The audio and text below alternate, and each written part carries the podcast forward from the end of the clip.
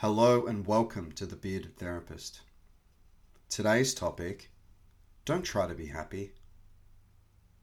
I'll often open a therapy session with a new client by asking a very simple question What do you hope to achieve from therapy? The most common answer is simple and to the point I just want to be happy. As people, we are programmed biologically to want to improve our lives. It's part of our survival mechanics. An unfortunate byproduct of this instinct, however, is that we persistently compare ourselves to other people and judge ourselves accordingly.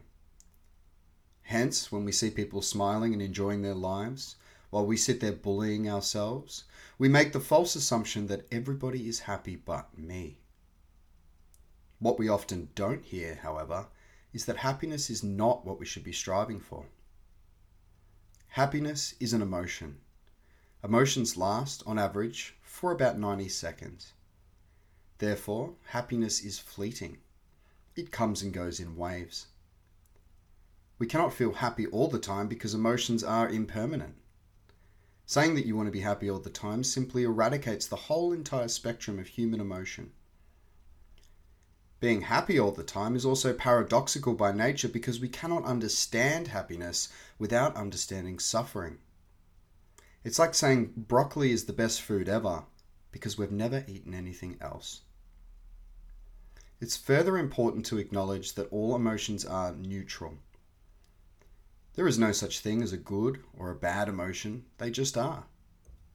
Some emotions feel infinitely better than others, no doubt about it, but emotions can only be judged as being appropriate or inappropriate based on their context.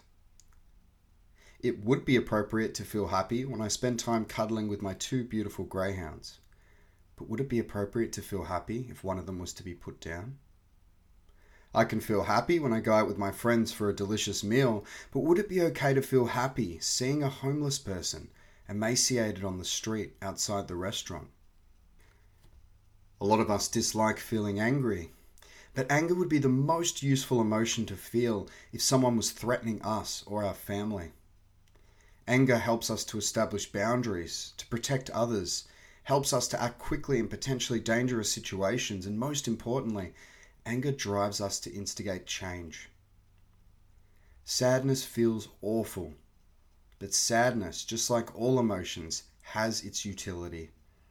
Sadness helps us to understand what is truly important, since we generally feel it strongly when we have lost something. Feeling grief is a normal part of loss and an important part of healing. Feeling fear or anxiety plainly sucks. But if we were lost in a dark forest at night, surrounded by bear traps, that anxiety and fear is going to be plenty useful. If we felt happy in that scenario, we likely wouldn't survive very long. Contrary to popular belief, happiness is not our default human state. Our default is to scan our environments, look for threats to our safety, and react accordingly.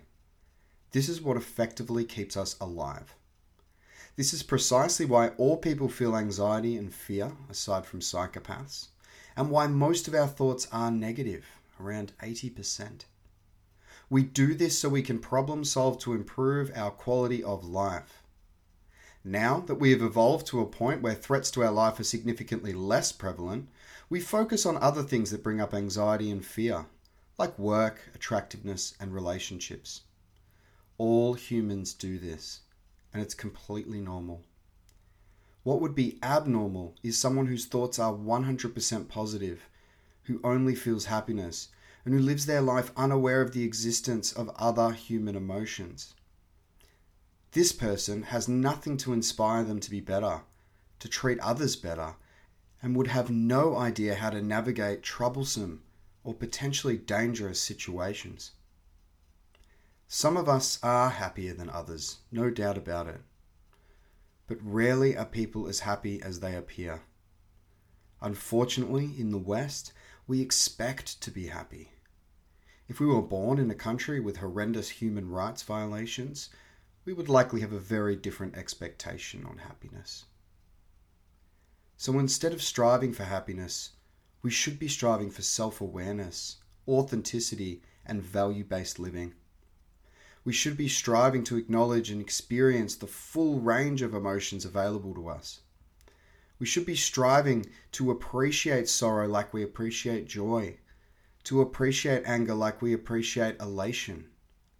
Being a human is inherently difficult, so let's stop striving for it to be easy because we'll ultimately be fighting a losing battle.